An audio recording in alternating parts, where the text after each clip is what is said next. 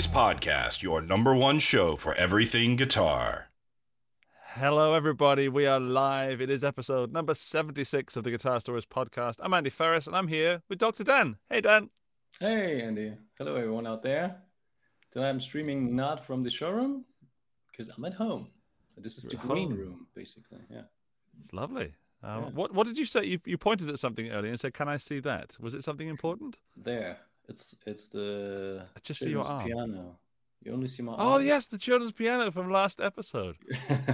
I- It's I- so much more than a children's piano. It's, it's a, so a much. It's actually a pick of the week winner, It is. right? we, we should get those stickers printed. I'm sure brands and products would love to have pick of the week stickers along with their five star reviews from wherever and whomever. that would be lovely, yeah.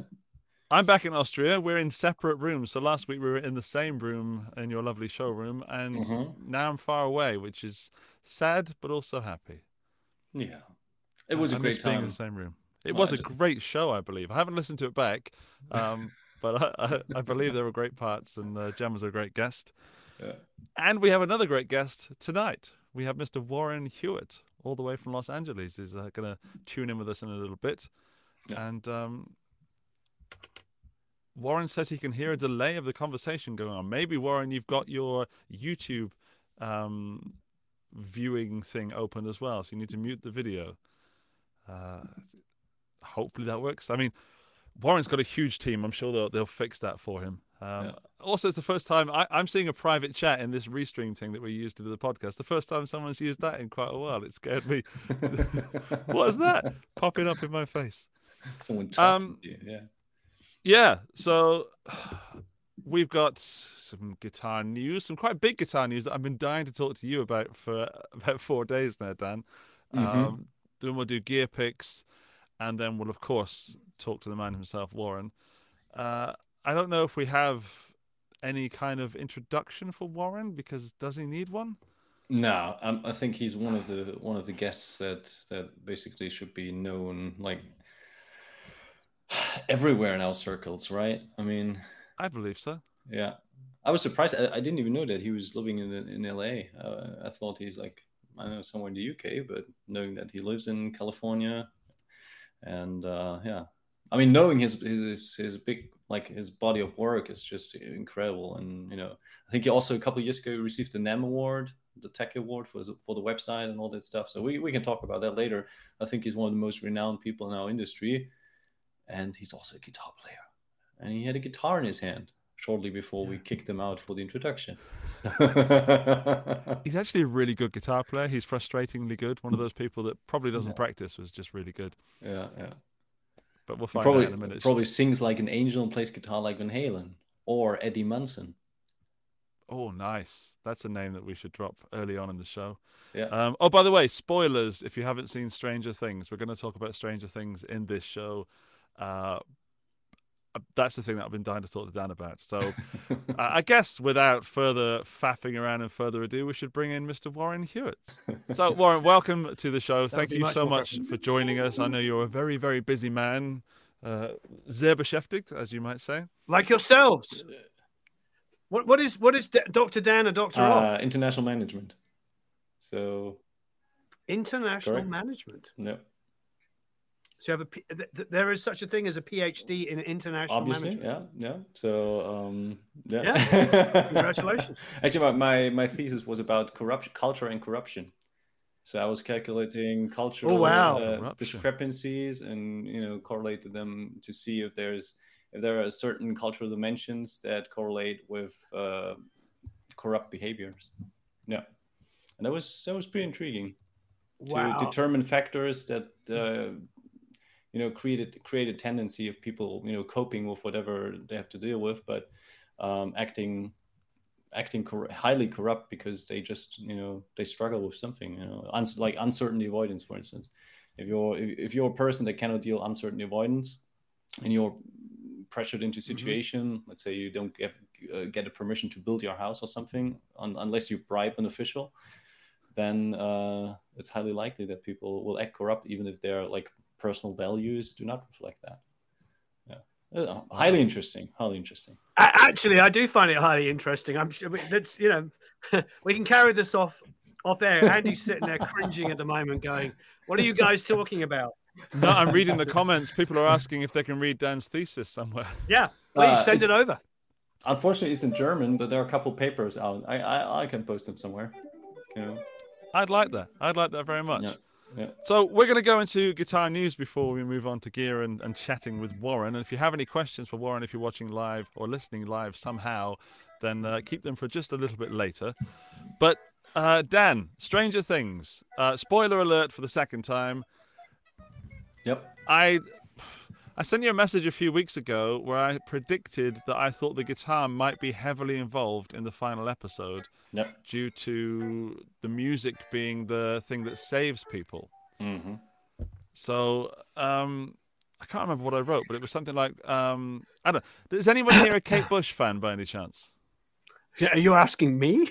I've, I've only mentioned Kate Bush in in like every. It's usually either Queen or Kate Bush, in in that order Wow. generally. But yeah, I mean, Hounds of Love. I've talked about like ten thousand times when it comes to videos, and we did a we did an episode on Wuthering Heights over a year ago, which has got like half a Mhm. million views. Um, we we did we did put up a Hounds of Love episode last week. Um, I will say though, we were like late to the party. I wanted to do a really good video, so I just didn't want to do one of those kind of like streaming in, read the Wikipedia page kind of thing that everybody else Mm. did to be really blunt. So we we got um, we got the original drummer who played on the album. We got one of the two engineers and the guy that mixed the album and interviewed them. It you know. It's doing the, the video is doing okay, but not as well as if we had jumped in like the day they went to number one and everything. But I don't know, you know, that's sort of our philosophy anyway. I'd rather have quality over quantity and all that stuff. Mm. I'm a huge fan. Good. Um, so this week, guitar might be brought back. Well, it was brought back into the into the zeitgeist, into the, the main media by Eddie Munson, the character playing a BC Rich on the. Let me get this right. On the roof of a caravan in the Upside Down. Is that fair to say? Yep. Which attracted a bunch of vampire bat-like creatures. Which, Why when wouldn't say it it? out loud, sounds super weird.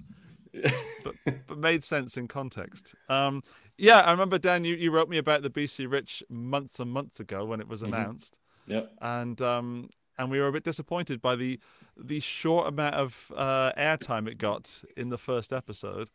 Yep. And then I, I remember writing to you said I think I think guitar is going to be in the last episode. I think that someone's going to have to use music with the guitar to to do something. I wasn't exactly sure what it was. Well, you're pretty close. I think I think they kind of dropped the ball a little bit too early because you know when I figured out that uh, the two models they offer they kind kind of reflect the the upside down in the real world. That's Mm. that's genius. But you know with, with you know the guitar being kind of released, I think even before the episode aired, that kind of uh, took away a little bit from it. But still one of the greatest scenes. And we just found out that uh, Metallica's bass player Robert Trujillo's son Tye actually played uh, some some updated lead parts on that, which is pretty wicked. I mean, he's probably more qualified to do that than than few others. Absolutely. There's also the the hand double that played in part for the actor that plays Eddie, and Mm. I've reached out to him. His name's Aiden, and see if we can get him on the show at some point. It would be great. Okay. Uh, I'd love to talk to him about his experiences. Um, but did hang on. So when he played the guitar in the real world, is that a different guitar to the one that was in the Upside Down? Did it look different? I don't know. I was I was thinking it's like because they have the crackled one and the black one that they were using these. Like, I could I could be wrong. It could be that it, they they were both black, but either way, you know, it was still a know. pretty cool scene. And uh, it- how, how do you feel? Uh, shall we shall we already talk about the finale? And is that something that Warren uh, can relate to? Did you did you check out Stranger Things? That's something that floats your boat.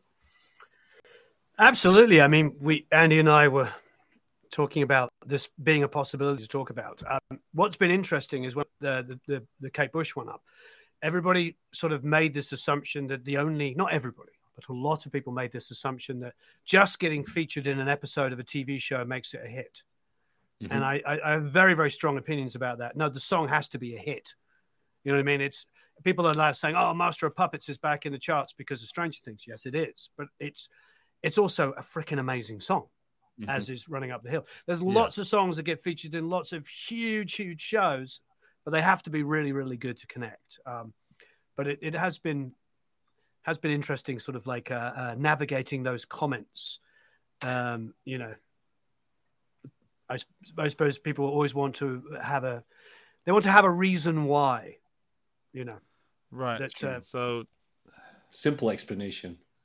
Diminishing the artistry, I think, is what I'm trying to imply. Like it diminishes the artistry. Like it was just some Yeah. lucky thing that that song was chosen. Um, I mean, Running Up That Hill is a masterpiece, as so is, of course, Master of Puppets. Both incredible songs, and uh, and I think that there's no accident. I think when you're choosing a song to be in a TV show, you're going to make sure it's an amazing song, but you're also going to choose a really famous, very successful song as well, if you can, if you can get clearance on it, because it will also Mhm. help your TV show. I mean, it's all Mhm.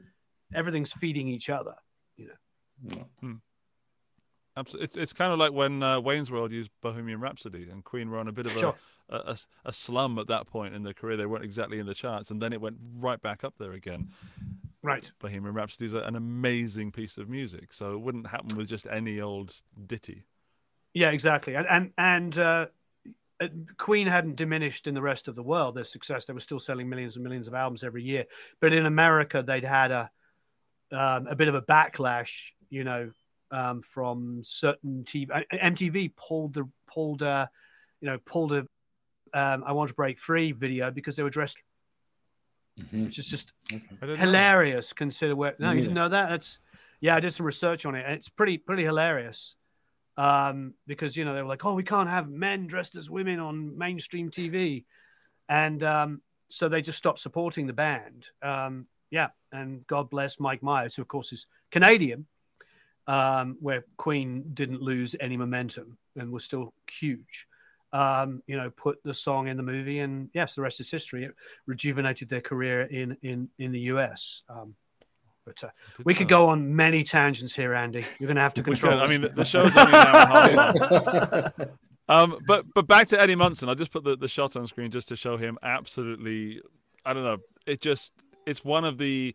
Uh, the, the guy that played the hand double says it's one of the most iconic uh, scenes in guitar TV, Mhm. and I hope that is true. I hope that that's true. But my favorite part, if you haven't seen Stranger Things, then we're going to stop talking about it in a moment. But the favorite part is when he's in the upside down and he puts the guitar on and then does that with the strap and the guitar. and I can't remember what he says, but the way he just aim, arms himself with the guitar, I'm like, oh, dude, that is that is cool. Especially with guitar as edgy as a as a BC Rich, right? Yeah. it's dangerous. And we you, we can actually buy them. I think the custom shops were around three thousand dollars, Dan, four thousand, and Yeah, the standard is about eight nine nine. Mhm. So technically, that should have been a pick of the week. Darn it! Yeah. Yeah, oh, you're right. Oh well, it's an honorary special Honorary Eddie mention? Munson Yeah, yeah, mention. yeah. yeah. All right. Um, okay, well, as I've said, pick of the week, we should choose and talk about our gear picks of the week. Um, Warren will will be a gentle gentleman, gentlefolk. Would you like to uh, go first, or second, or third? I don't know. Uh, to- toss a coin and tell me. You're, you're the boss. Okay, You're I've got a- boss. I've got a I've got a penny from 1929 here, so I will toss it and you you call it. Heads or tails, Warren? You, you remember the old kids joke? Heads I win, tails you lose. Yeah. I'll go with tails. It is tails, so you get to choose. I'll go second. Okay, Alright. then I will go first. How's that, Dan? I'm gonna go be rude That's just because my my plan. jingle's there. So it's time for my pick of the week.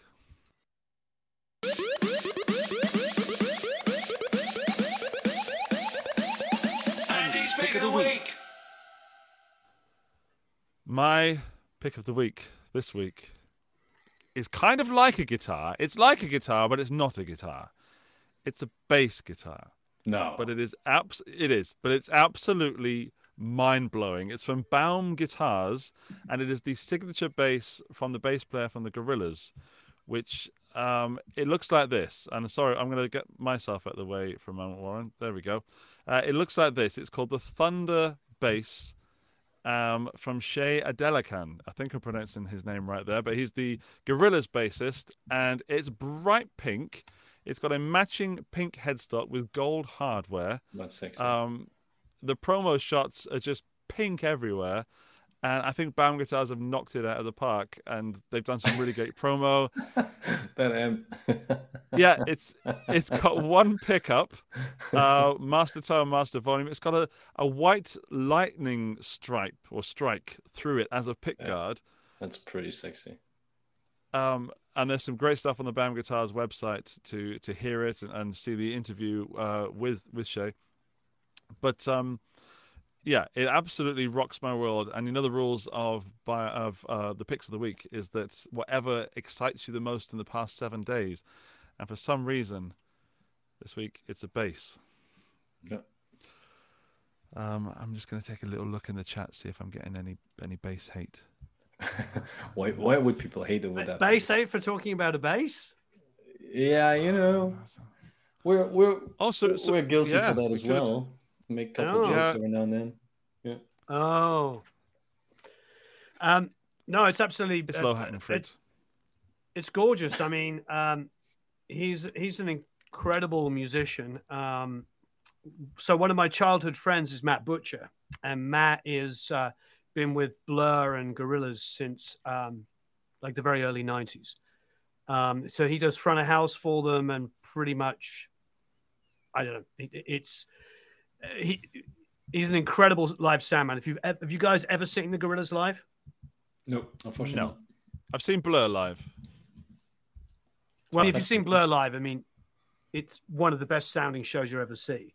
And Gorillaz live is just ridiculous. I can't remember. Matt told me there's like 40 open mics at any one time on stage because, you know, it's the Gorillaz. So they have like drummer, percussions, background singers, Damon walking around picking up acoustic guitars, ukuleles, playing pianos, toy pianos, whatever he wants to do at any time.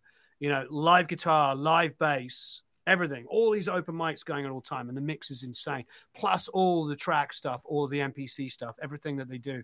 It's an insane show. Plus visually, of course, it's incredible with cartoons and all, all- everything that they do. And um, I absolutely love the bass playing. Um, and um, yeah, I chatted with him uh, a little while ago, and I, I want to interview him because I'm a huge fan of of, uh, uh, uh, of his bass playing, and I actually always think of him as playing Eastwood. So it's good for Baum guitars to have got in there and done something because he uh, he plays those Eastwood ba- basses live up, up until this point, um, Right. and uh, um, so this is uh, very very cool indeed.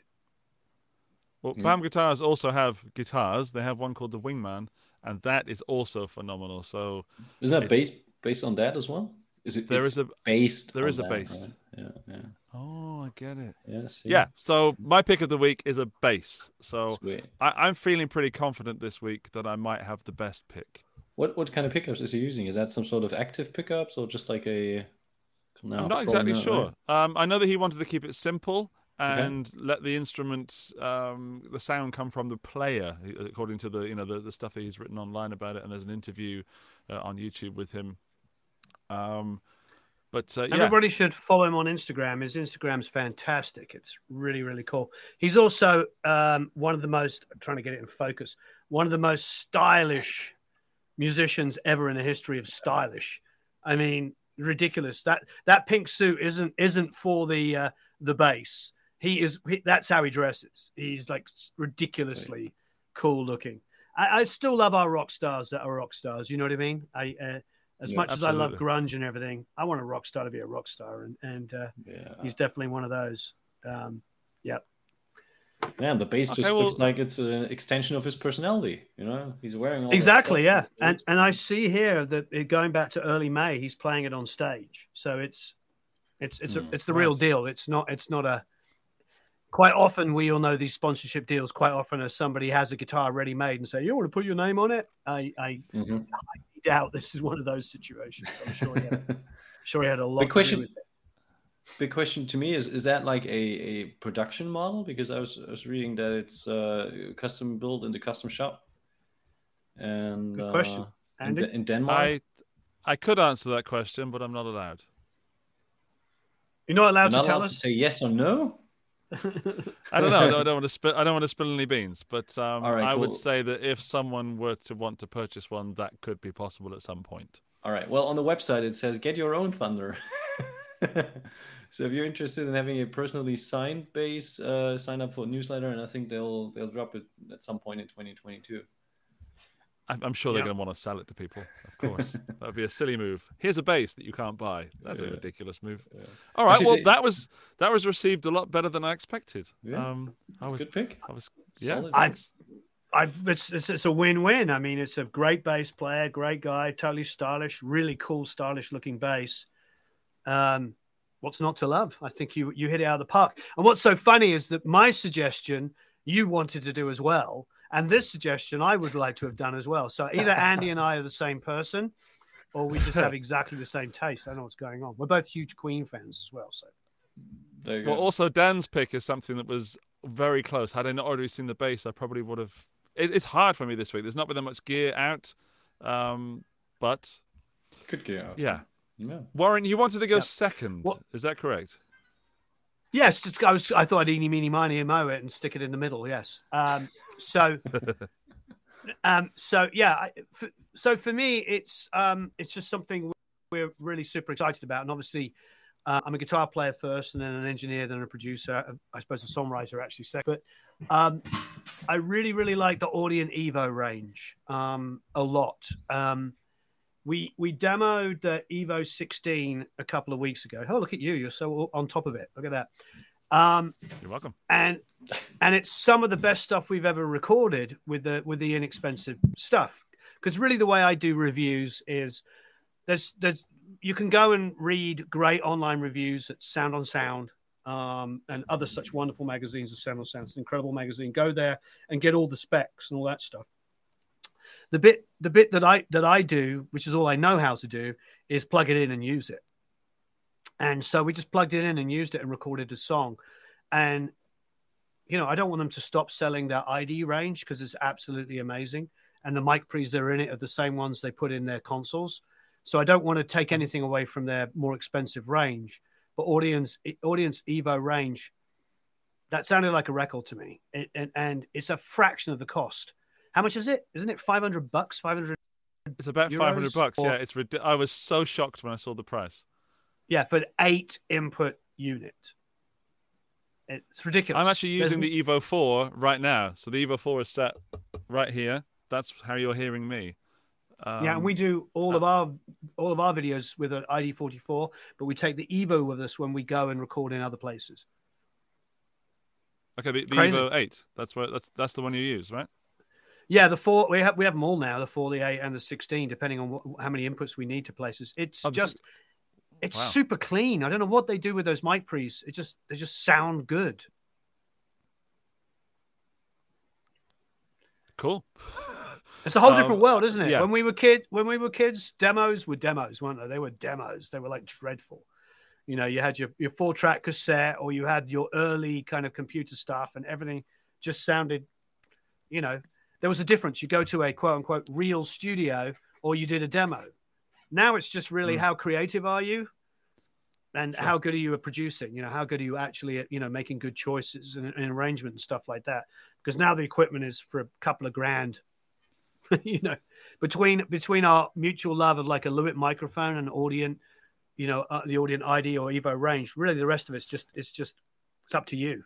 It's up to the person producing. It's got nothing to do with the gear anymore. It's ridiculous the level. No, there's, of there's, there's no excuses. no. Um, uh, in that case, Warren, a question: What's the difference like between the ID range and, and the Evo range? Is Evo is obviously um, more affordable, but they don't seem to be cutting any corners. So rather than I- I asked like Andy about it. experience.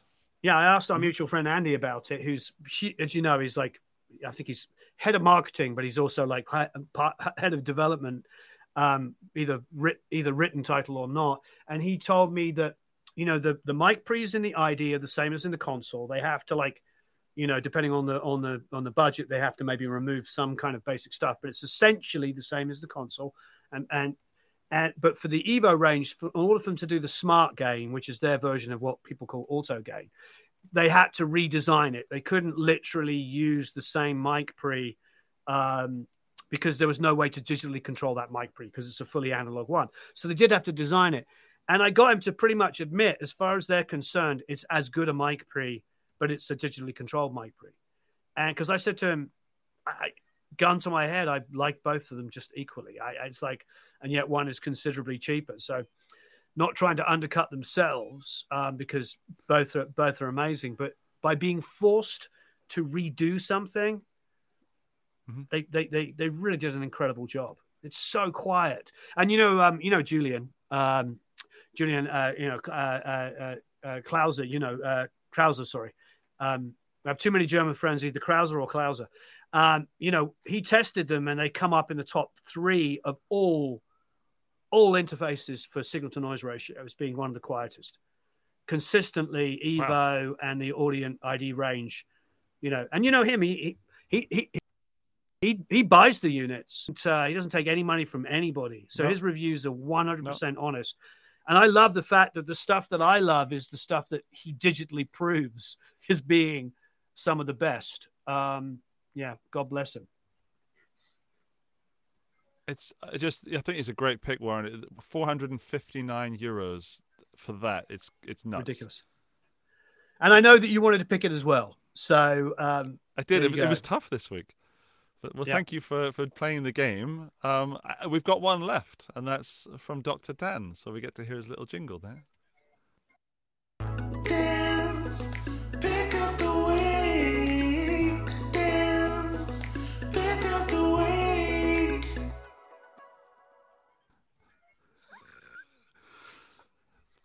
yeah, there you are, Warren. There's some real music for you. I, if I'd known, I could have written my own little uh, my own little intro. Oh yeah, I should have let you. Well, we'll have you back on, and you know, just for have the, back and I, just for the excuse of having another another jingle. Dan, your pick of the week, sir. What is it? Oh, I, I'm not hearing you, Dan. You're talking, and we're not getting any audio. Whoop! There you go. All right, I just need to shoot my mic. Now I'm back again. Yeah, probably it's a little bit more traditional pick or more, you know, um, what, what people would expect, but still um, with a little twist to the ordinary. And um, I was picking the new Blue Paisley Acoustasonic that Fender Japan has released. And obviously, you know, with the Acoustasonic, it's either hit or miss for a couple people. But uh, with the Paisley and with the blue, and you know, with the nice contrast to the to the wooden um, to the wooden body. It just felt I, I just gravitated towards it, and uh, you know, frankly, if I was to to buy an Acoustasonic, I would, I would definitely pick uh, this one because I'm just a sucker for for paisley patterns. Um, you know, the flower kind of thingy is not necessarily my my cup of tea, but uh, the paisley one is is pretty cool, and especially knowing that these are uh, Japan exclusives, make them a little bit more special. So yeah, I think you're um, you're you're you're both like my twins because I'm, I'm the guy. I, I did a whole Acoustasonics video on the on the Strat, which is in the house. I need to, I should have run off and grabbed it if I know you were going to talk about it. I was playing yeah. it before this call. I absolutely love those guitars. It, it's funny because everybody that gives them hate has never actually played one. They're all like, yeah, I heard yeah. this and I heard that. It's like play the bleeding thing. It's amazing. It plays like a strat. It plays exactly what you want it to be, like a strat that's an acoustic guitar that uh, the sounds in it are phenomenal and it actually mics up really well if you want that that acoustic sound that's just going to shimmer in the track without any body on it without any low mid build up and stuff mm-hmm. just stick a mic on it and it's instantly it just sounds like the perfect uh, acoustic guitar for a dense track yeah i love those guitars I have the yeah. Jazzmaster in white, and I have the Mexican player Telly in Sunburst, and they are two of my favorite instruments to pick up and just make music with. But neither of those guitars are as cool as this Paisley Japan exclusive. Yeah. The psychedelic is, is red, and actually these are made in Japan, which makes it even more interesting because now we have uh, US made uh, Acoustasonics, we have the Mexican made, and now we have also the, the made in Japan ones. So I wonder what they will sit price wise as well. I was about to say, is is it is it like uh, the US, Japanese, and then the Mexican ones? What what's the price differential? Uh, Americans are around 1,000 in, in euros now, 1,700, 1,800. And the Mexican ones are around 1,100. So, Did you grab the Acoustasonics? and then regarding the Paisley, Dan, did you get a price on the Japan exclusives? No, but knowing that uh, where the, the prices for the strats and the tellies sit, uh, usually the Boxer series sits right in between the Made in Mexico stuff and the the American standards. So I, I would assume something around like 14, 1500. So a little bit Yeah. below the the uh, American made ones. Yeah. I love Fender Japan so much. Yeah. I love the quirky stuff. They did the katana and all that. That they just do amazingly slightly off the wall designs, and I, Yeah. I, I just I hate that it's Japan exclusive, but I I respect it. Yeah. To me personally, so you can if have- I, yeah, sorry.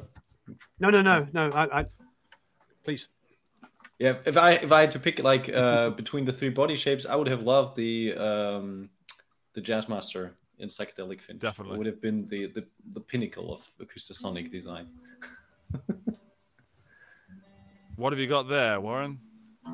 I've got my, my Acoustasonic Strat, Sweet. and uh, which I, I think I was playing when we were talking earlier. Yeah, you were. Yeah, And I, um, yeah, it's just so it's gorgeous.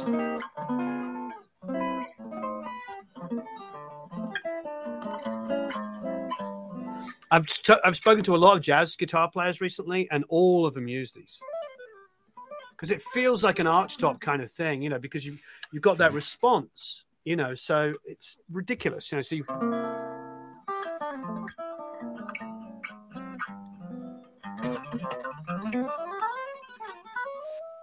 and it's super slinky, so you can just whiz around on it, and yet it feels so satisfying. I mean, I, I don't know about you guys, but I love like thin lines. I like mm-hmm. 335s.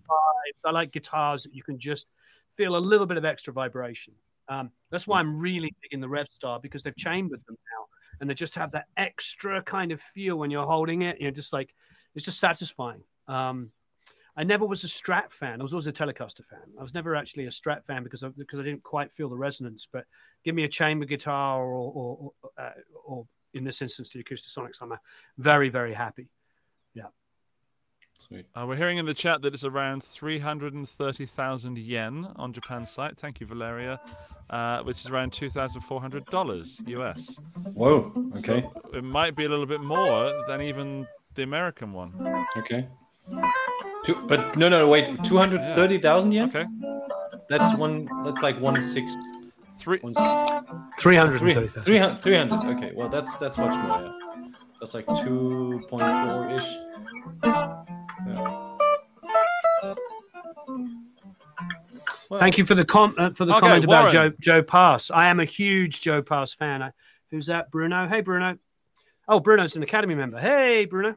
Yeah, I'm a huge uh, um, huge fan of uh, um, Joe Pass. The Virtuoso album is one of the greatest albums ever made.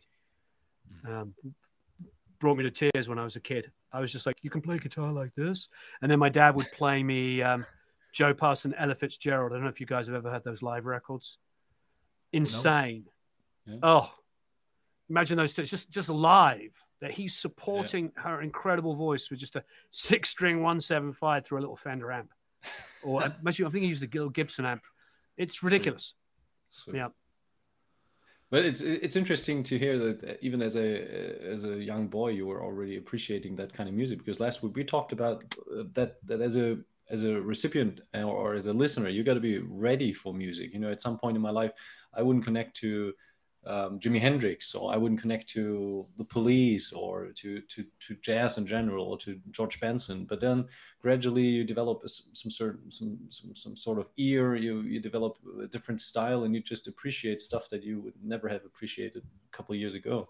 So why is that? Why, why were you already so appreciative about that kind of? Because my, I grew up in a very um, traditional kind of, uh, you know, my dad. My dad was a painter and a sculptor, and Oh, okay. so it was all very ridiculously heavy arts based you know um, so the only music we listened to was classical music and jazz Okay. um, so i got uh, annie knows this I, I- it was for my seventh, uh, uh, I was seven years old, and my dad bought me a night at the opera. So, Huh. I, and and he gave it to me as a Christmas present and said, "This is worthy." Um, like you're allowed to listen to this because it, it it fits in with the stuff. I mean, I was going to Covent Garden at like nine or ten years old, you know, seeing Mozart and, and Verdi and Puccini and all kinds of stuff. So it was all opera and classical music and and I never went to the last night of the proms because the tickets were impossible to get, and my family didn't really have any money to buy those really expensive tickets. But um, we would always, on when the proms were on, we, he would get the stereo speakers and put them either side of the TV and tune into Radio Three and have the simulca- simultaneous ca- um, broadcast in stereo from the radio while watching it on te- on TV. Um, Yeah. So when you grow up on like classical and jazz, um, it's like a great gateway drug. So yes, I was hugely into the Police when I was a kid as well. But but the big melodies, you know, massive melodies, and I also think you know, growing up in the '70s and the early '80s, it was very, um, you know, Holst the Planets was in the charts. You know, um, most of the TV shows had big classical themes. Um, I remember being a little kid and being in a, a music class, and um, I was um, uh, there was a show Andy won't remember it. It was either A before his time or he would have been one called the Onedin Line, which was about tall ships, and uh, it was a very big show. And so we're in class, and uh, and and the teacher plays the music and says, "Can anybody tell me what this music is?" So every hand, of course, in the class goes up, and she's like, you know, pick somebody at random and like, "Yes, Johnny, what is it?" And Johnny goes, "Oh, it's the it's the music from the Onedin line, miss." And all the hands go down except for me. And she's like, "Yes, Warren." I'm like, um, "That's Spartacus by Khachaturian." so I've always I've always been a nerd, and I think I think if you install the nerdy music side into a kid, no matter what the genre is, it's like it doesn't leave you. You know, you just um, my my dad. It's my dad's fault, you know, and and you, you know, sadly, my father died a couple of years ago. But I'll, I'll, when I did his eulogy, this is getting very personal. But when I did the eulogy at the at the funeral, I explained all this stuff we're talking about, and some of his friends came up to me afterwards and said, "Thank you." I never really fully understood him because he was he was a very traditional kind of English, probably even European. I, I know a lot of Germans that are like this as well. My my Mhm. wife's stepfather, who recently died, was was an opera singer, and they're very similar personalities. That very European kind of, not really interested in small talk. And everything is like very serious and important. Like my Mhm. grand my, my grandfather was like that. Everything was very like, you know, oh, have you heard Benjamin Britten's the latest spring symphony? You know, it was conducted by blah blah blah blah blah. And and it's otherwise it was there was no like, you know, small talk. It was it's it's probably a, a part of England, Andy, that has gone. I don't know if that exists anymore, but that sort of very um I don't know what to call it. I think it. it got but- turned into Wetherspoons or other discount pubs by now, sadly. Mhm. So that seems to be the, the, the most popular thing right now. Yeah, I mean, I'm not that person. I mean, I, I can talk about anything and, and love it, but there's a side of me that's very still has that kind of thing. And, when I get into the car, I always listen to talk radio. And when I have to watch TV, I always watch documentaries. You know, I, I still have Mm. got that old. I, I like we were talking about, and it was on camera or off camera. I just love learning. So anything that has a quotient of information that's bringing me closer to like nature or history or something, I'm all about it. I, I, I yeah, just I just love that stuff. Well, Warren, you're about to learn who's going to get Please. buy and borrow and burned this week. Because dear. we play a little game. What a segue. We play a little game where we buy, or we say that we're going to buy one of those pieces of gear that we chose. We're going to burn one, and we're going to borrow one. Uh, don't get upset. We don't actually we don't actually burn it. It's just a figure of speech. There are three picks. So we have the Audient Evo 16, the Paisley Acoustasonic from Japan You can't do this. You can't. and then the Baum Guitars Thunder Bass, the best one. Um, so we You have to decide this, between the three of us, and also in the live chat, what you would buy, what you would borrow, and what you would burn. Oh, you Um, can't burn any of those three. What are you doing here? That's the game. That's what makes it interesting. So we've got some stuff from the chat already, guys. We've got Gary O'Neill would buy the Evo, borrow the Japanese Paisley, and burn the bass. But my word, what a strong pick this week. That's very nice. I, I think he's right. We actually we had a strong uh, a strong three threesome this week. Uh, Poo Ninja suggests that Dan should buy a new Excuse me? microphone. We're all in different countries. I'm in America. You're in Austria. Dan, I presume you're in you're in Deutschland. Uh, Correct. Yeah. Yeah, yeah. So that would be difficult. But whatever whatever, whatever language you want to use there, you know. Always space to slip in a double entendre. Okay, uh, Michael would buy the psychedelic Acoustasonic, borrow the Evo, and also therefore burn the bass. Really? No. Oh, Michael. Valeria would buy the Evo. Seems like a very cool piece of gear to have. Borrow the Acoustasonic because I've never tried one, and burn that Hello Kitty. bass. okay, Cranar. Cranar's my friend. He'll help me.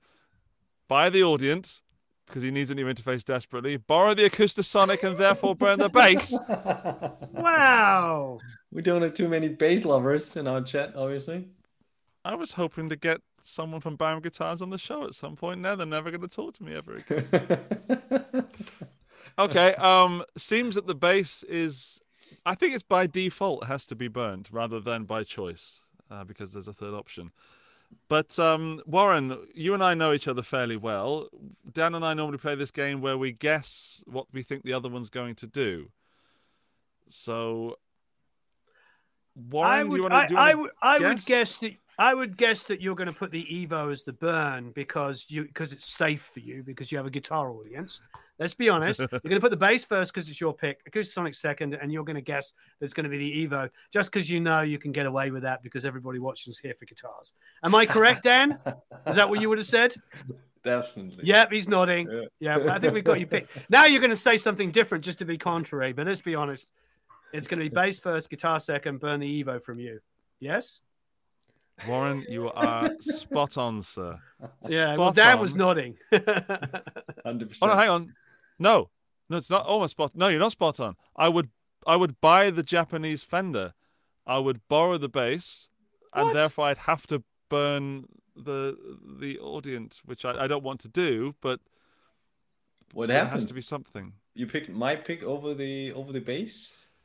that doesn't make any yeah, sense. because the but, well, I, I didn't really look at the Fender, and then the more I saw it when you when you were talking about it, I'm like, yeah. I, I don't know. No, don't- no, screw it, Warren. You're right. I'm going to buy the bass. I'm going to buy the yeah, bass. I'm going to borrow the Dan, Fender. Dan and I were both nodding in agreement. We, uh, No, Warren, you are right, sir. Correct. 100%. Top of the class. All that stuff. Magic. yeah, yeah. Okay, then um Dan should I I know I never know how this works, the logistics of it. So Shall I- Warren picked for you. Now you pick Yeah. for me, and I pick for Warren. Thank you. That sounds like a good Right. idea. Dan, I believe you would buy the Fender, borrow the bass, burn the Audient. Wow. Same as me. No. No. You said you said Warren's right, so you would actually have to. I mean, that was a Freudian slip, 100%. So actually, I think you would go with the Paisley uh, Acoustasonic and would just try the bass. But for the sake of having Baum guitars on our show, let's just stick with that. And you were right. I would buy the uh, Acoustasonic because I'm a sucker for a Japanese guitar. Like I said, I like the design. And I think if I would go for it, an Acoustasonic would definitely be that one. And let me just state that I think that uh, Warren made the point with, about the thin lines and all those guitars that resonate more and more. I think this will be the next trend. We had a big, you know, big bubble of offset guitars now being being Right. trendy and being on vogue, and I think that those kind of thin liney, semi-hollowish guitars, this will be the next big thing. You know, people playing neo, neo soul and, and that kind of music on it, but also playing maybe metal uh, and maybe one of the first signs of that is the uh, the EVH um, uh, Wolfgang Van Halen. He's got his new semi-hollow kind of guitar that he's playing the Mammoth Mammoth concerts on. So mark my words, that's that's the next trend we're going to see. But the EVH is offset and semi hollow. There you go. Ooh. It's the yeah. bridge. It's the bridge. I like it. I think you're right there, Dan. Yeah, yeah. I think you're absolutely right. I'd like to see some more semi hollow, thin line stuff coming. Yep. means I have to learn some jazz chords. Oh no. Adult chords. How uh, Steve Adult Lukather chords, calls. Actually, there's a video. There's a video on on, on YouTube. That's that's called Steve Lukather teaches you adult chords.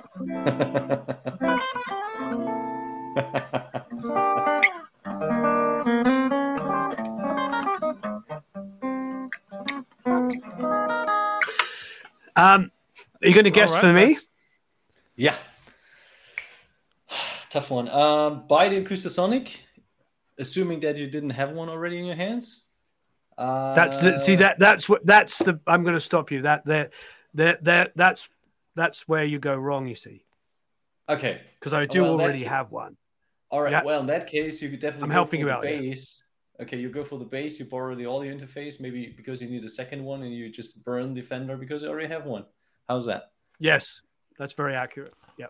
Yeah. Sweet. because because because I because I already have an, I already have all the Audient. I already have an Acoustasonic. I'm getting the Jag the Jaguar one or the Jaguar, and um, I absolutely I, I need a. I don't have that bass. I want that bass. So. I, I think I'm lucky because I can protect myself because I have two two of the three or at least versions of two of the three products. So Oh yeah, that's, that's cheating. Yeah, a little. yeah, but it's it's the truth. I mean, you're asking me what I would do. I'm like, doesn't really matter because I've already I've already I love all of those three products. I, I mean, it's pretty amazing that we we we we got together and all three of those are things I I absolutely love. Um, Mhm. Yeah, I mean, so amazing. Um, yeah, Not a fuzz sometimes sight. sometimes it's a really contentious stuff, Andy, like something that just like people hate. yes. Yeah. Give me an It's example. often me that chooses the thing that. Uh, oh, what did we choose? I don't know. Probably something uh, very, very expensive and very, very niche uh, recently. But yeah, in the chat, uh, people are saying that uh, they're enjoying the semi-hollow guitars, and uh, I think it's time to get to Warren's little bit of the show where we interview the man himself, Mr. Warren Hewitt. Mhm. It's going to be very, very serious, Warren. No jokes. Definitely no entertainment value. Just No. pure information. or not. Or, or the or the opposite of that.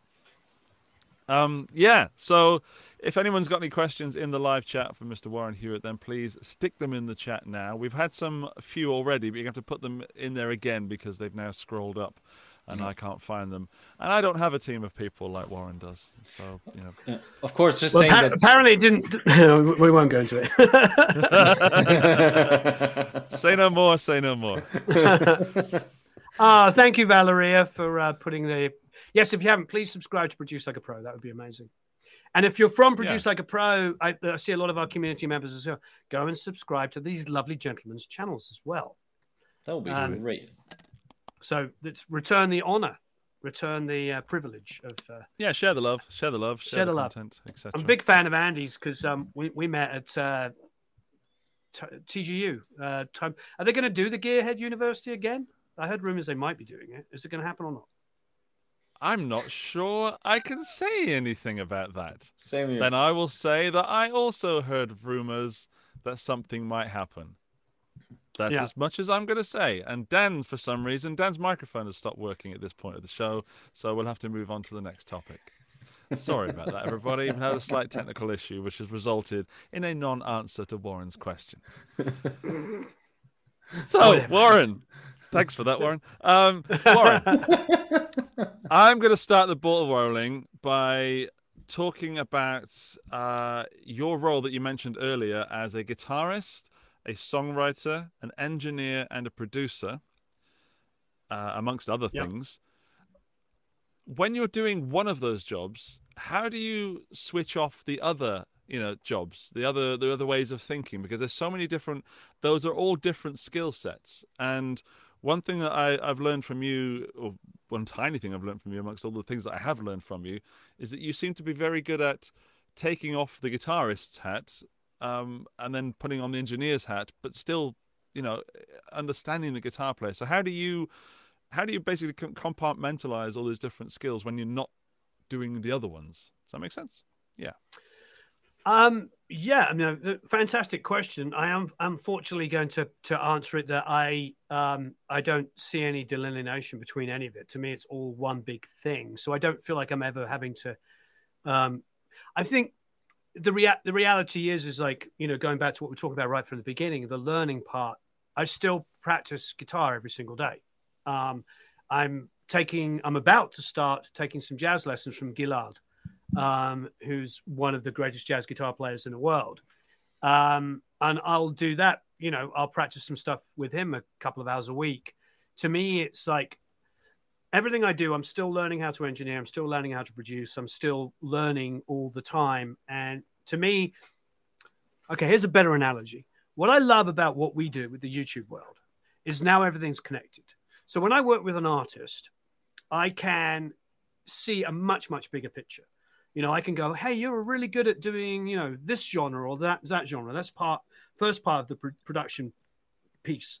But then I might say, hey, you know, you're you're a great shredding guitar player. Why don't I introduce you to a guitar company that will help promote your new album? So this is something that didn't exist before. I also know publishing companies and record companies and managers and all kinds of different stuff. This wasn't the business when I moved to America in the late 90s. In the late 90s, everything was very like nobody would cool bands wouldn't wouldn't want to be associated with gear companies unless it was like really, really super cool. Everything was like gear companies were trying to work with musicians, but musicians were super resistant because it was selling out. Now everybody's, it's mm-hmm. just one big business. It's one right. huge business, whether it be right at the top from the Thomans and the Sweetwaters going all the way down to like the, the everything in between. So it doesn't matter. It's all one big business now. We're all working together, whether it be getting f- music into film and TV, you know, whether it be the equipment we use, whether it be the production, the songwriting, the whatever the heck it is. It's all connected now. And so for me, that's a pretty long answer, but I, I just when I produce, it's all just a big, it's all one big thing. You know, I, I'm, I, I'm, I'm an average piano player, a terrible drummer, you know, but I, if it's got strings on it, I can play it you know pretty much anything with strings on. So so i can always think outside of the box with that. And i've also been blessed to grow up wanting to play classical and jazz discovering heavy rock going off into prog you know. And then you know no i don't talk about this much but in the late 80s when i first started doing music professionally i was a dj and i was djing electronic dance music as we now call it but I was so I was DJing dance dance music all the way through the 90s till I got back into bands and moved to America. So I feel very, very blessed to sort of like have a be you know submerged in everything and um, mm-hmm. so i don't do any delineation because if you if you play something i love i can reference herbie hancock or i can reference you know left field or i can reference queen or it doesn't really matter to me it's all it's all one big melting pot of music i am but then again, I'm also blessed to not be specific with one genre. I think there's lots of people probably watching if they produce that probably are able to make a, a living in one genre. Um, that's never been my thing. I've always been all about, you know, mixing everything together, which I think is how you grow, you know. Mm-hmm. Mm-hmm. Actually, could you give us some of your credits? Because I, know that Dan and I know some of the work you've been involved with, but maybe someone who's new to you may not know exactly who you are and what you've done. So some of your credits are quite outstanding. Mm-hmm. Oh, thank you. Like like a farmer, outstanding in, in his field. that answers the question about what's the best joke you've ever heard. There we go. that, guy, that guy's a real farmer. Really? Outstanding in his field. Um, yeah, there's like s- such bad English dad jokes. Um, oh, I miss my, you, Warren. I miss you. I just remember, like, you know, we my we had we lived in a tiny little house, like this 584 square feet. I don't know what that is in meters anymore, but tiny little house. and when we had the grandparents come over for like Boxing Day dinner or something like that, it was completely packed, like eight people, and you couldn't move and my dad would always do the would, would always do the cooking for um, for Sundays or the the Boxing Days or the big dinners. He would always cook, and I remember he brought brought in um, uh, um, like the um, the gravy, and it had mushrooms in it, and and he just so came in and put it on the table and said, "Not mushroom in here," and it was just like such an English dad thing to say, and I think. I've realized I've become that person. I am now a dad and I'm English, so I suppose hence my jokes. Anyway, you can't, escape, you can't, can't escape, it. it. Nope. Oh my god, my mother's calling me. oh. My you mother is calling me. you need to. I think I do I, actually don't have mind to if you need. To... Do you want to pop off for a second? Can I just mute myself? Of course. Of course, I I can mute you. yeah, I've muted you, How Warren. cool is um, that? whilst you talk to your mum, which is that I there is nothing more important um, than that. So, I mean, I I I'm sure I can talk about Warren in in this way and say that uh, to get an answer straight out of Warren is quite difficult because he is, he's such a wonderful storyteller and has so much information. All right, I think he's back. Is he back? He was waving. He's now he's frozen. Warren, are you with us, sir? I, I think he's muted himself. Also, he's definitely unmuted on my side. Yeah, Okay. I'm gonna I'm gonna call my I'm Uh, gonna call my Warren- mum Oh, back. there you go. I'm gonna call my mum back because of right, course okay, trying to speak I couldn't take the call anyway because the it's all assigned to go through this, this, and this, and she's like, I can't hear you, and all All sorts of right. stuff. All right. So- Okay. We But, could have had um, her on the show. Oh, Yeah, that would just send her a link. If- if my mother would that would have been we would have been here for a long time trying to get that link working. Uh, I'll give her a call back immediately afterwards. Um, All right, but so yeah, Warren, it's- your your your body of work. Run us Oh, through yes. some of your highlights, please, sir. Um, uh, um, okay, so I I was in a I was in several bands. I had a whole bunch of record deals, um, uh, both in in uh, the UK and in the US. Um, in the UK, I suppose the most memorable one is I had a, I had a band called Star sixty nine, and we did have one top forty hit uh, called "Mama Don't Let." Um, and then I played Reading Rock Festival, which was fun. I, we opened up the stage that the Foo Fighters played on. Not opened up, but you know we're on early. Um, uh, so that was fun. I played Roskilde. I've done like a lot of European stuff. Um, and um, ran studios, you know, was an engineer, worked in music stores. I worked in Kingfisher Music and Andertons. I actually worked in Andertons while I was playing music. So I've always been, Yeah. I've been professionally making money as a musician since I was six home at Mhm. 16. Uh, pub bands, club bands, doing covers, doing originals. Um, al- always done music. Um, and then um, I moved to America um, with Star 69. We did an album here with Don Smith, who had done uh, Kerosene Hat by Cracker, as well as doing Tom Petty and a whole bunch of and uh, X-Pensive Winos with Keith Richards and everything. And um, yeah, it's been a it, it's it, it's always been what I've what I've done. So uh, um, musically, uh, production wise, um, I was producing bands all the time I was in England and all the time I was I, I've been in Los Angeles.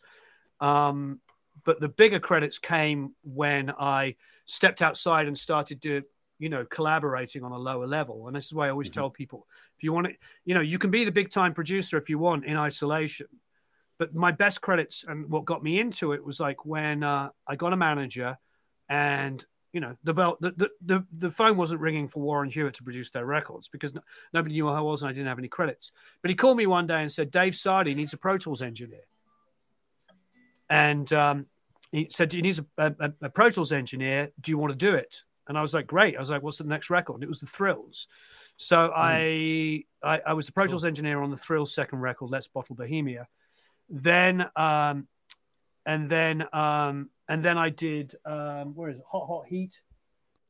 Um, second record. Am I mixing up Thrills and what's the Thrills album called? No, that was Let's Bottle Bohemia. Yeah. Um, that was a lot of fun. I have, a, I have a platinum record from Ireland, which was a big deal for me because my mother's family's Irish. Mm. So um, my father's family's Dutch and, and English. So, so it was great. I like getting uh, ones from countries, you know, alternate countries that I can claim as nationalities. It's always good having an Irish mum because then I could, then, then when England, as you know, Andy, was sucking at football. Remember when Jack Charlton was managing Ireland and they got to the quarterfinals of the World Cup? It was like, hey, I can be Irish. we didn't even qualify that year. What year Do you remember that? those days? It was nineties. Yeah, you'd you'd have been a kid, but it was Yeah, We I didn't would qualify. have been sucking at guitar at that point. So yeah. Well, yeah. I mean, there's and now of course you you you run the produce like a pro YouTube channel, which is. Yeah. Uh, But I'll give you the uh, name drops. Okay, yeah, So- here we go. So Here as we an engineer, so Fray, I did the first two Fray records. So How to Save a Life was recorded at my studio. We did the drums in like 20 minutes, um, drove it down to Scream where Mark Endert was mixing, dropped it in, and the rest is history. Um, so that was a huge, massive hit. At one stage, it was the most downloaded song of all time. Um, still one of the high, most highest streamed, over a billion streams. Um, so I did that. Then I did the second Fray album. Um, I did Aerosmith's last record. I've done some James Blunt stuff, which I play play guitar on, and that we, we had a big hit with a song called "I'll Be Your Man." Um, other big artists, I suppose, done the last up till the last one, but three Ace Frehley records. I've done all kinds of stuff. Um, sometimes it's hard to remember. Um, yeah, and Bruno said, "Yeah, Ireland qualified for the USA '94." So yeah, I said mid '90s. There you go, '94. Um, the year that England didn't qualify, I think, or if they got if they did qualify, they got knocked out right at the beginning. But anyway, um, back to the point. So lots of bigger records like that. Matisyahu. I did the rock version of One Day, which was actually the song that was a radio hit, but he refused to put it on the album, which was very annoying. Um, But it did did Uh-huh. sell the albums. Um, you remember that One Day? It was the theme tune for the Olympics, I think. Um, and uh, I'm looking around to try and remember James, um, Howie, uh, Mattis, uh, Fray, Augustana. Did some big stuff with Augustana, which was a lot of fun. Yeah, so lo- lots of, of the bigger records, and then of course like fun stuff, like I did uh, uh, Black Veil Brides live, Alive and Burning um, album, which is also a Blu-ray and a DVD, which was the biggest selling Blu-ray DVD of that year. Music one, obviously. Um, Ramones, I've done. Uh, I did a Ramones um, live DVD, Blu-ray.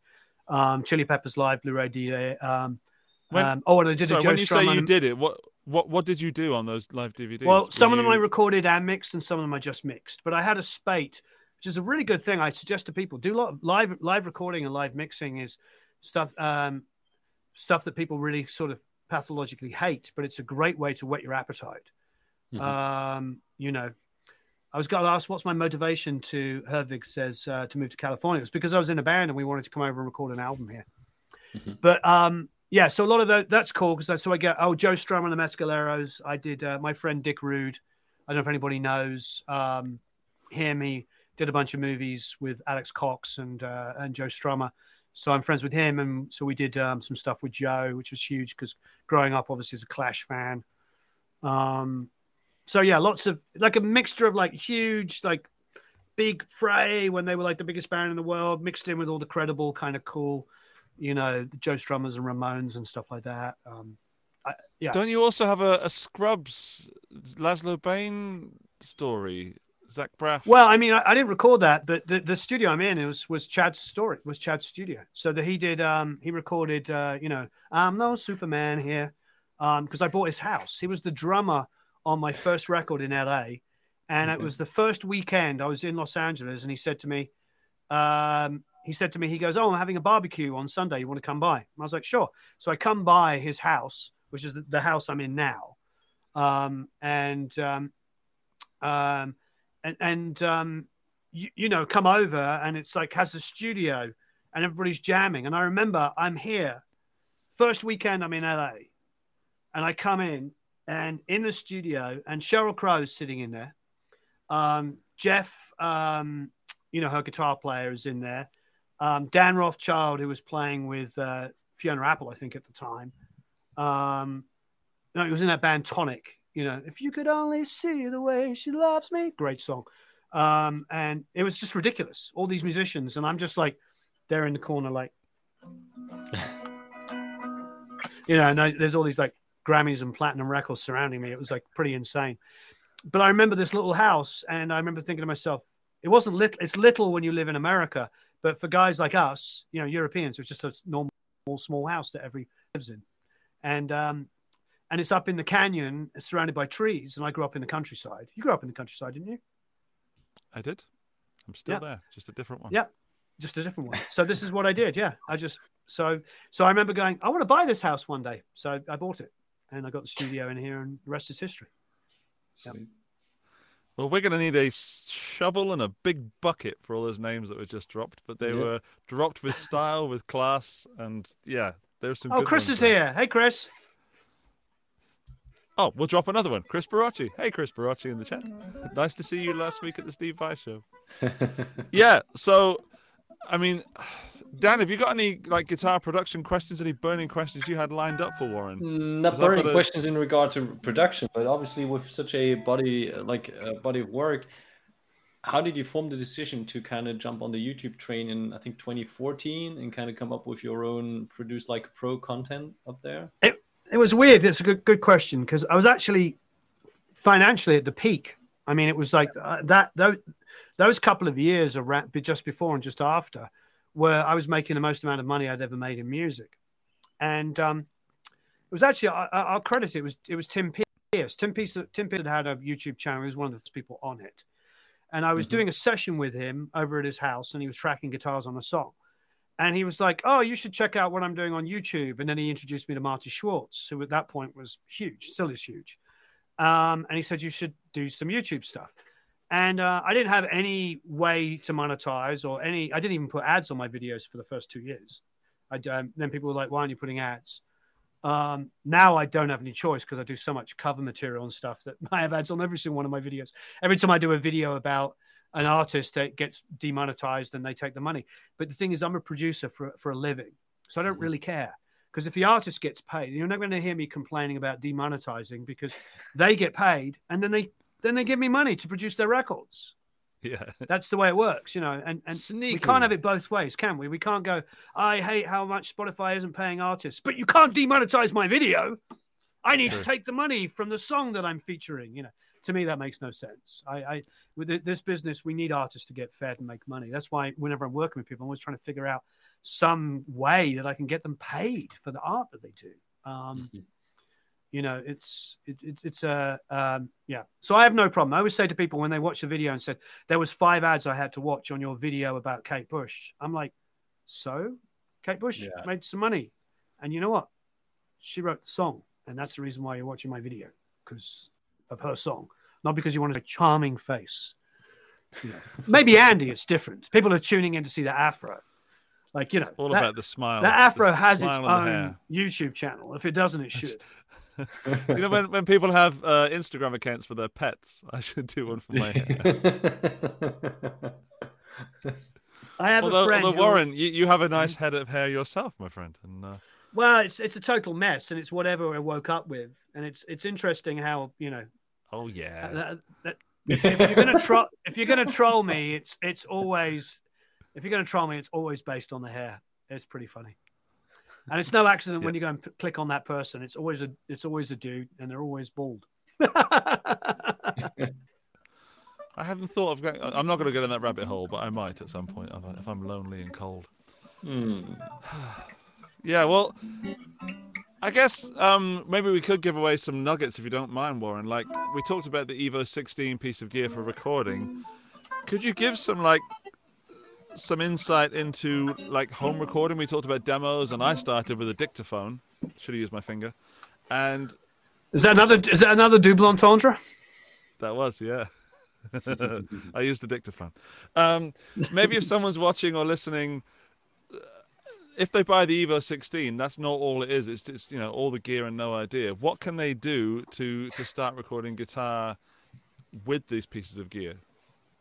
I like that. That's be all the gear with no idea. Yeah, that's what you get on my channel. You're a poet. you, But I was you not are a aware, poet. in fact. I, I just I cannot believe how poetically poetic you are. Thank you. Thank you. I'll, I'll take the credit. Yeah. What what tips could you give to us guitar players for actually getting those guitars recorded and then becoming worldwide rock stars? well, I mean, uh, in which order? Worldwide to become a worldwide rock star? Um, Well, well, let's say that that comes from being great at music and recording great songs and just being consistently hardworking and lucky, I guess. So, how do they take that step from making that great song into a great recording?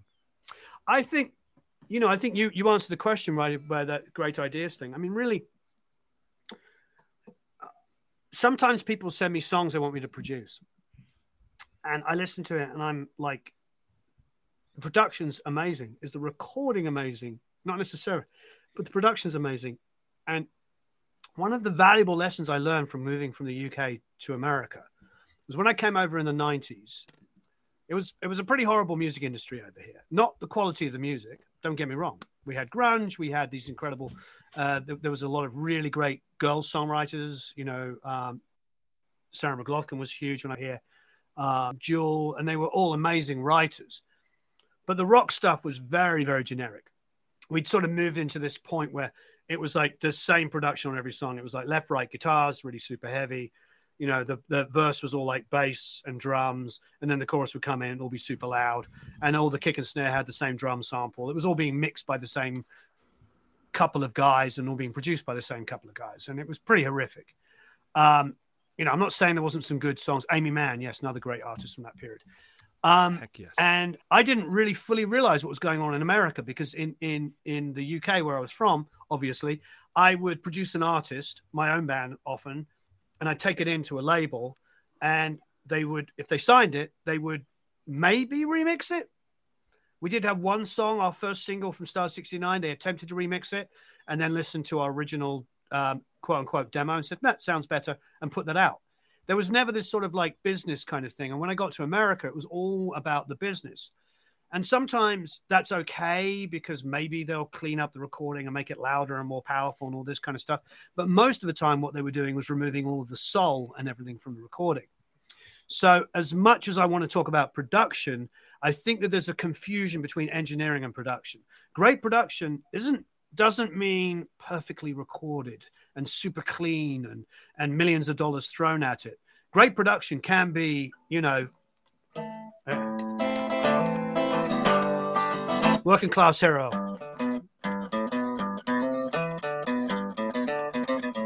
You know, uh, or, or Bob Marley redemption song. They're both really cheaply, very quickly, very easily recorded songs that are two of the greatest songs ever written because they have an emotional quote in them that we all respond to. They have lyrics that mean something. And I think that we all of us, myself included, get a little get carried away sometimes with the gear side of it. And I think we had that conversation we were talking about the, the pluses of the Evo. And the reality mm-hmm. is, is like there's so much affordability now in, in, in equipment. Spend all your time, do some quick research, buy a mic like we're both using because we both know they're great mics. We love Lewitt. There are other companies as well, just coincidental. We both love the mics. Buy a Lewitt that you can afford. Buy buy the cheapest, decent quality interface you can afford. now spend the rest of your life trying to get in to getting your art together, get your creativity and your songwriting. That's the best advice I can give you. I get sent stuff all the time that I'm afraid to recut it because I hmm. can tell, wow, this this is this is good. Or God, they missed the mark. They overproduced it and they lost the song. So make it about the song first, and the rest will come. And yeah, maybe it is a remix. Um, yes, Chris, my arm is doing so much better now. Thank you. Um, yeah, so definitely, um, I'm so used to doing the live streaming thing and answering the questions in the middle of the conversation. Sorry, but yeah, I mean, I love equipment. I love gear. I love gear. I love it, and I can answer you what I what I. But I think if you're a beginner, buy some inexpensive gear and spend your whole life, you know, your time and energy writing better songs, mm-hmm. getting better production ideas, but not confusing expensive equipment with production. That's engineering. Your mm-hmm. production ideas are sometimes throwing a mic on the ground in front of the drum kit and getting the coolest drum, drum sound you've ever heard. You know, um, recording guitars in the next room. I remember once when I was selling recording equipment, I think I was at Anderton's at the time, and somebody came and said, I can't get the guitar to sound like it does in my room because it always sounds bad. And I said, Well, where are you listening from? I go, Well, I'm standing on the, I'm playing my guitar at the edge of my live room, my bedroom or whatever it is, and it sounds amazing. And I said, Well, where are you putting the mic? And they said, On the speaker. I was like, Try putting the mic where you're standing. You know, it's just, it, it, it's, you know, it's stuff that seems really obvious mm. and simple. Yeah. Yeah. You don't get because you watch a video with some idiot like me showing you how to put a 57 on a cone, but you like the sound of the guitar in the room. So wherever wherever you're standing in the room, put the mic. Um, you know, it's it's it's stuff like that. One of the, the biggest pieces of advice I could ever give anybody is trust your ears. People send me stuff all the time to to critique, and 99.9% of the time I don't have the time because I've got 50 sitting in my inbox inbox this morning already. And the thing is, the occasional time that it times out perfectly, or there's somebody that's an academy member, I'll listen to it, and then I'll email them back and say, "What do you think?" Before I tell you what what what what I think, and they'll say, "Oh, it's too bassy, and the second verse guitar is too distorted." And they're like, "What do you think?" And I say, "What do you?" What? I'll be like, "What do you think?" I think it's too bassy, and the second verse guitar is too distorted. it's like you've got to trust your own ears. You know, you um you you.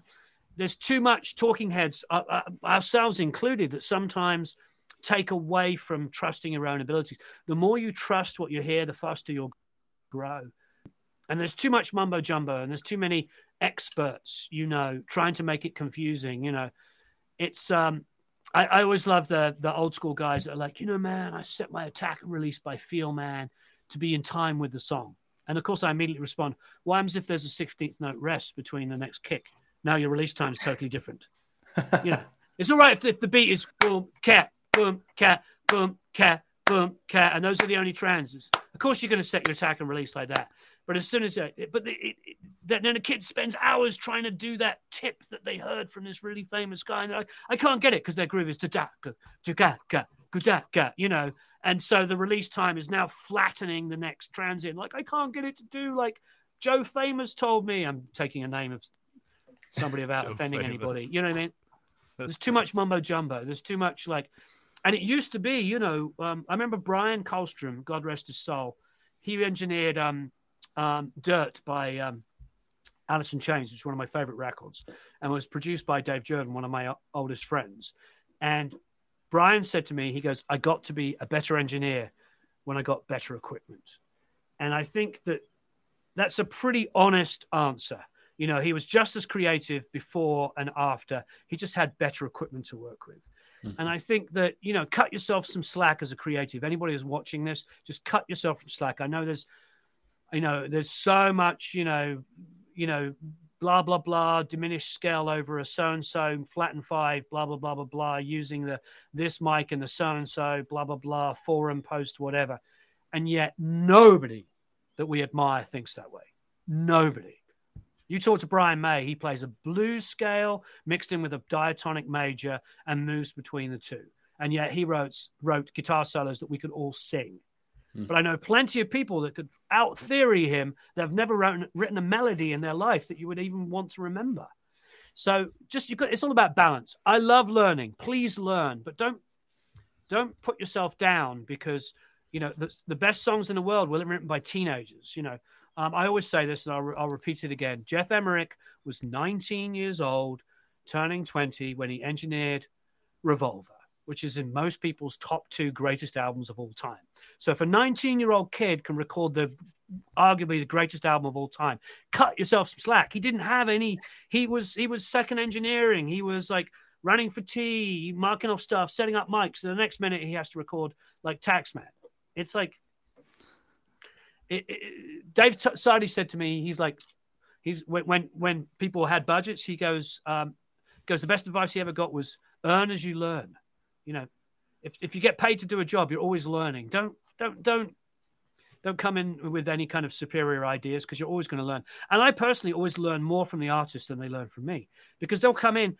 I mean, I work with teenage girls. What do I know about being a teenage girl? A big fat whopping nothing. So if I'm writing a song with them, I'm not going to be writing their lyrics. Yeah. I, I can't. Hey, let's write about TikTok. You know what I mean? It's not going to happen. I'm not going to like, I don't know their experience, you know. Yeah. Eh, so we, we, we need to be, our job as producers and songwriters and musicians is to interpret what artists bring us. You know, mm-hmm. um, whether it be co-writing with them, producing them, or playing guitar on their on their music, whatever our chosen field is or combination thereof, you just have to listen to the artist, and the skill is to bring that out of them, bring out great performances. Yeah, as Poo Ninja, the great Poo Ninja said, never stop learning. Does anybody know who Poo Ninja really is? Because he's on everybody's channel. Who are you, Poo Ninja? Nobody knows. Andy, is, is, it, is it your alter ego? Uh, does anybody see him typing at the same time? Can't, can't I think they've never been, never been in the same room, right? Yeah, never. Poo Ninja and well, they are, but they're always in the same room. That's the point. There True. you. Yeah. Yeah. Uh, Warren, you and I have spent hours in conversation since we've met, and that has been my favorite. Probably too much of me minutes. talking. no, I just I really enjoyed everything you had to say about music there. That was really I, I don't care if anyone ever listens to this show or watches this show. That was that was really enjoyable just for me. um, yeah, I mean, we're coming up to the end of the show, You're and amazing. I know that every time I ask you a question, it's gonna, you know, give us another half an hour of show. But I, I, I do have a question, um, and that is regarding people that have learned what we've just been talking about and engineering and, and more the practical side of it. People that have learned those skills from a school, and people that have learned those skills from doing them in a recording studio they are those are two different types of people to work with, and I often I, come from the school of doing rather than the school of learning. Yeah. I'm at loggerheads with people who have learned from a school. So when you talked about putting the mic, think it might sound good rather than put it where you were shown. Have you ever come across any people that have learned methods in school and then refused to budge from that education? and then you've managed to crack them open? Like, yeah, I mean, i can. I've got a couple of instances. Yeah, um, one of the ones was like, so we were. I had a new guy who was interning or assisting, and uh, you know, a new person. I actually don't remember. I, I, just remember the instance. I can't remember specifically who it is because it was a few years ago. But it's a really good illustration of what you're talking about. And I was tracking. Um, you know, I was producing, so it was vocals, and I was leaning in and giving the singer notes and it had clipped on a tape twice. So like two little red marks. Mm-hmm. And I lean over, and in the middle of the take, they had clicked it down like 5 dB on the mic pre. I'm like, what are you doing? They're like, well, it clipped twice. And I'm like, who cares? You have now just completely altered the gain structure in the middle of a vocal. I'm going to have to go back and gain all that up. And not only am I going to have to gain it up, the mic pre was being hit at a certain kind of amplitude that was giving me a certain sound and now it no longer sounds the same. And he's like, Well, when I was at school, they told you you couldn't have any digital clipping. I'm like, dude, it was two transients like that. Nobody is going to hear that. But that that that's where but I think what happens is like people are taught to do to to look out for these things and they take it too literal but the mm-hmm. only way they're going to learn is in practical experience anyway so all the guys and girls that we've had come in that have been schooled, you know, professionally and have gone and got degrees or or or, or something of the like, or done done those kinds of things, do come in with a lot of preconceived ideas. Uh, but it does get beaten out of them in the nicest possible way. But there's a balance, you know. They come in, they do come in with a, they do come in with a, some practical experience, which I think is really good. Um, you know, some pragmatic experience. Sorry, and then they learn the prag, the practical. You know, after a while, it's it's it's it's a balance between the two. Mm. Sure. Um, thank you, Warren. We, I guess we have a final question, um, which is from Please. Valeria, one of our moderators, and she has a question that says, "Very boring, my bad," but I don't think it is boring. It's asking for advice for a beginner mixing vocals and any tips on how to get the correct balance between vocal levels compared to music. That's really nice. Um, well, it depends on the track. Um, if you're doing it over a vocal, and if you're doing a vocal over an acoustic guitar, you'll use significantly less compression because you don't need the vocal to be super upfront, and you also don't want it to sound like ultra squashed. Everything, everything we do is relative to the other sounds. So if you're working on a vocal and it's in a really super dense track, which is like a hard hitting rock track, then that vocal is probably going to be a lot more compressed than it would be over an acoustic guitar or piano. Um, and it's all incremental. If you compress the piano really heavily, so everything's like pang, pang, pang, pang, then the vocal's going to have to be compressed as well, because that piano is like taking up so much room. Um, so it's all really. Um, Deja's saying it's genre dependent. Yeah, it's song dependent as well as genre dependent, because obviously, you know, you can it, it it's, it's a combination of all those things. Just if we take away the genre for a second, it's just song dependent. Like what is going on in the song? Is it a small amount of instrumentation that's very, very dynamic, or is it a very, very dense track? And if it's super, super dense, then you are going to need to compress it quite heavily to bring it forward and consistently. Now, don't if you can. The great thing about DAWs, modern DAWs, is you don't need to use compression as aggressively as you used to, say, in the 70s. And that's a whole tangent here that I'm going to make really, really quick. Everybody tells me that com- music is more, more, compressed now than it was in the 70s. I've worked with Jack Douglas and Shelly Yakus and Jay Messina and all of the best engineers and producers of the 70s. And they will always make me compress far more than I ever would in this day and age. And if you open up uh, an Aerosmith track or a John Lennon track from the mid 70s or anything recorded that turn, it is like a blob of everything. There was a lot of compression. They're compressing really heavily going to tape. The tape is adding compression, transients are being rolled off. It's then going back in and being compressed and EQ'd again in a mix stage. And there's a lot of compression bringing that stuff forward. You know, if you listen to some of the Motown stuff, it's amazing just how aggressively compressed and even saturated it is going in with all those tubes and transformers and compressors. So, you know, it's really important to understand what you are doing compared with the song. So, does the song want that vocal to be super compressed or does it want somewhere in the middle? The great thing about DAWs is now in nanoseconds you can automate. Something that was very, very difficult to do for many, many decades is now so easy. So if you've got a pretty even um, recorded vocal and you've got a nice open sounding, you know, track, use automation before you even use a compressor. But a compressor is a quick and easy way of bringing a vocal forward in a much more dense track. Again, it's all dependent on the instrumentation around. Excellent advice. Thank you. I hope that helps. And um, anybody else who might have some yep. similar problems, questions, or learning experiences. I have one last question. If Warren Huart was a chord, what chord would you be?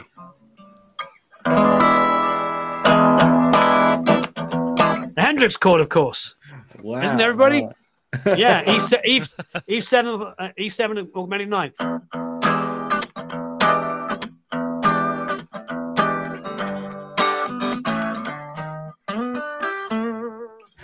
Oh, I'm going to get you demonetized. I'll get you banned. Sorry. Yeah, yeah thanks, thanks, for that.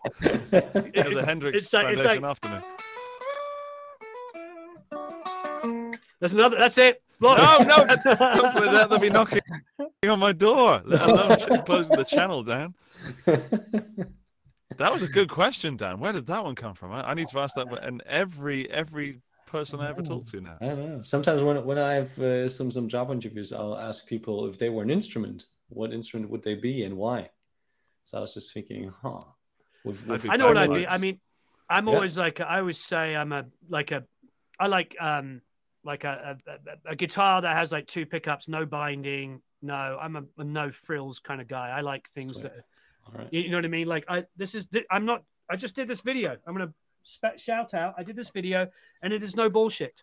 This is my favorite guitar that I own. What it's four hundred and ninety nine dollars. It's the Revstar. The Revstar. They gave it All to right. me to try out and said, if you want it, you know, well, um, you can keep it, which is amazing. Yeah. Um, and I thought I did a live stream on Instagram, and they strategically took off where it was made on the back. Uh-huh. Ah, sneaky. Okay. And I did a live Instagram, and I didn't know anything about it, and I'm playing it like totally in love. It's got a matte finished neck, chambered body, and I just assumed it was the Japanese one because I've got the old Japanese one that I got which was $1,500. So I assumed this was the new Japanese model, and I'm playing it on the Instagram, and everybody's like, wow, it sounds so beautiful. What model is it? And I'm like, I'm like, it's a R E uh, ISE 20. And everybody goes, that's the element, that's the budget series. And I was like, it is? And then somebody says, yeah, retail's like 700 bucks. And um, and Sweetwater is selling for 499 bucks. So my favorite playing guitar is 500 bucks. So that's what I am. To me, it's just like I don't want to be, you know, I don't want to be that you say instrument. I would not be a Les Paul with the binding and the pearl inlays and all the engraving. This this this is this is me. I, this is what I like. You know what I mean? Uh, it just playable, sounds great. Yeah. So that's what would you be, Andy? What instrument would you be? Uh, bagpipes. because because no one's quite sure how to make it work. No one really enjoys it that much, but for some reason they put up with it several times a year. And, uh, that would be me. Dr. Dan? Probably a old blues guitar with rusty strings on them. Yeah. It gets you that dry, very, very compressed, but also very warm tone. Or maybe mahogany made, a little bit rusty strings narrow body, not not not too much room. Very very precise in, in the projection. Yeah, but still old school. Good. Yeah. What about you guys in the chat? What what guitar or instrument would you guys be? Let us know. That'll be interesting. Ninja Who would works be at a Ibanez? hurdy-gurdy with a theremin. Nah, and Poo Ninja would be a Pia. Who works? who works at? Who works at Ibanez? Somebody says says the guy who works at Ibanez. It's me. Oh, you work at Ibanez? Yeah. Uh, oh, that's amazing. So I'm, I'm talking Yamaha with an Ibanez guy. Oh, ouch. well, this is this this show is is not related at all to my to my daytime job, but I'm an Ibanez guy since 32 years now. So it was my my first like real guitar, and I still have a big collection and some very precious instruments. And I love talking about guitars, but even more precisely about Ibanez guitars. I know a lot of the story. I like to geek out with people like Phil and Andy and Henning and all those guys. Um, but still, like deep inside my heart, I'm not an electric player. I'm probably a like bonfire acoustic player who, who sings "Me and the Devil Blues," for instance. Yeah. Ah, Next time we have a Okay. bonfire, uh, I'll bring my bagpipes and we can duet. All right. we and can I'll we can we can play uh, Wonderwall together and and uh, My, my doodle, Wonderwall on the bagpipes. My doodle sack. on the bagpipes. Doodle Oh, sack, yeah. that sounds like hell. It does. It Definition does. definition of hell. Wonderwall played on bagpipes. I'm going to That's- ask you to produce that. We're going to we're going to record that. I'm Oh, asking you to produce it. We'll, we'll have- Can I Well, produce I've it with earplugs in? Can I do it with earplugs in? you can have nose plugs if you want.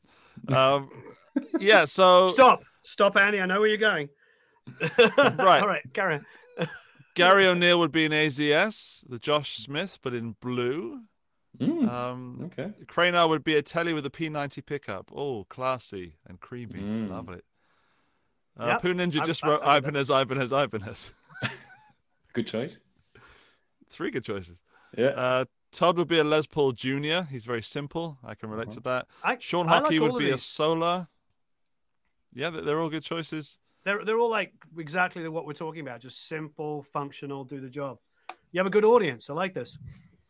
I relate to this. We do. We do. We have a wonderful audience and uh, we welcome them back every week. But that is the end of the show, ladies and gentle spoons. So, yeah, I I, I, I had a lovely time talking to you, Warren. Thanks. It's, uh, it's I, been a I, it's amazing. It's been a long time coming. We tried Yeah. to do Oh, yeah. this like six months ago. it. We finally got it. And of course, we'll have you back again at some point. And maybe we'll meet again at NAMM next year, or you'll come over to Europe and we can have a, a knees I- I- up and a shindig. Yeah, and I, and you're you're, you're going to go to the Mannheim thing, aren't you?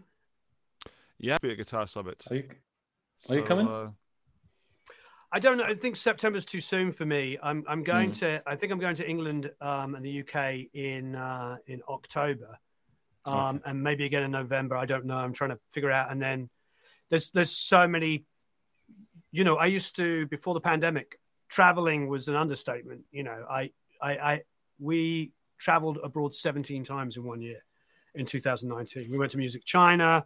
We went to uh, uh, Lyon, Paris, Saint Etienne, uh, Rome, uh, Łódź, uh, Warsaw, Krakow. Mhm. London.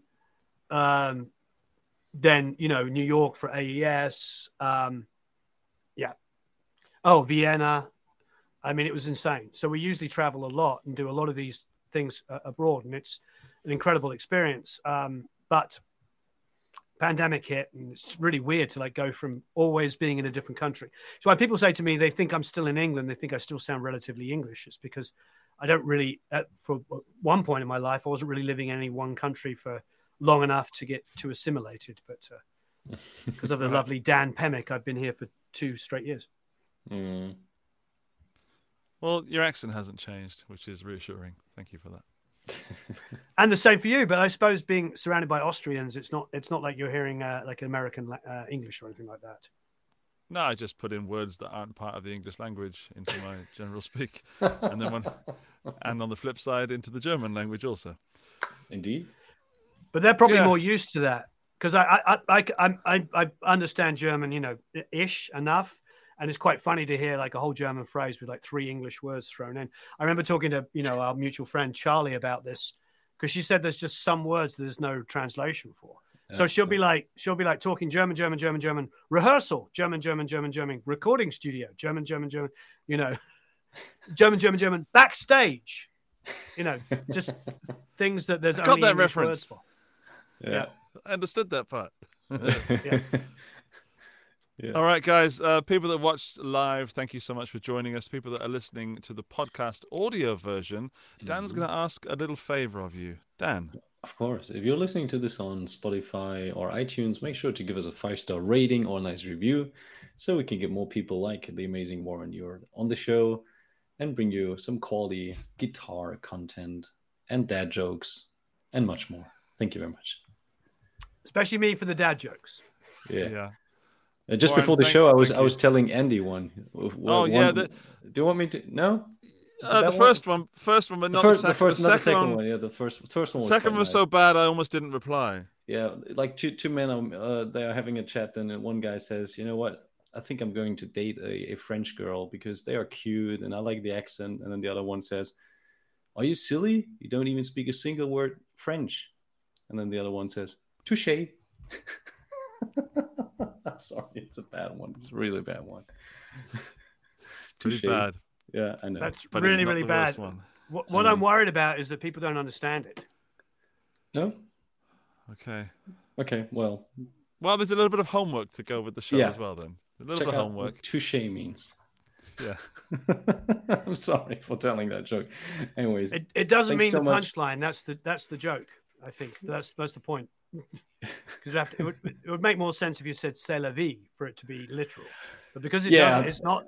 Because it's not literal. That's what makes it funny. Do you understand what I mean? yeah, Yes. yeah, yeah, yeah. But that's the point. That- that- I, with Americans, quite often, I, I- I I love like Oscar Wilde jokes, and I'll tell them, and I can sometimes see them looking at me like ah, like like you, you- you know in his in Oscar Wilde's world he was you know being a famous playwright of course he would he would always be so, surrounded by socialites and stuff like that. And he hated them. He like absolutely hated these British socialites. He was also Irish as well for those who don't know. And there's a very famous story of him being at a party and this particular socialite woman comes up to him and goes oh Oscar I passed by your door yesterday. And he goes good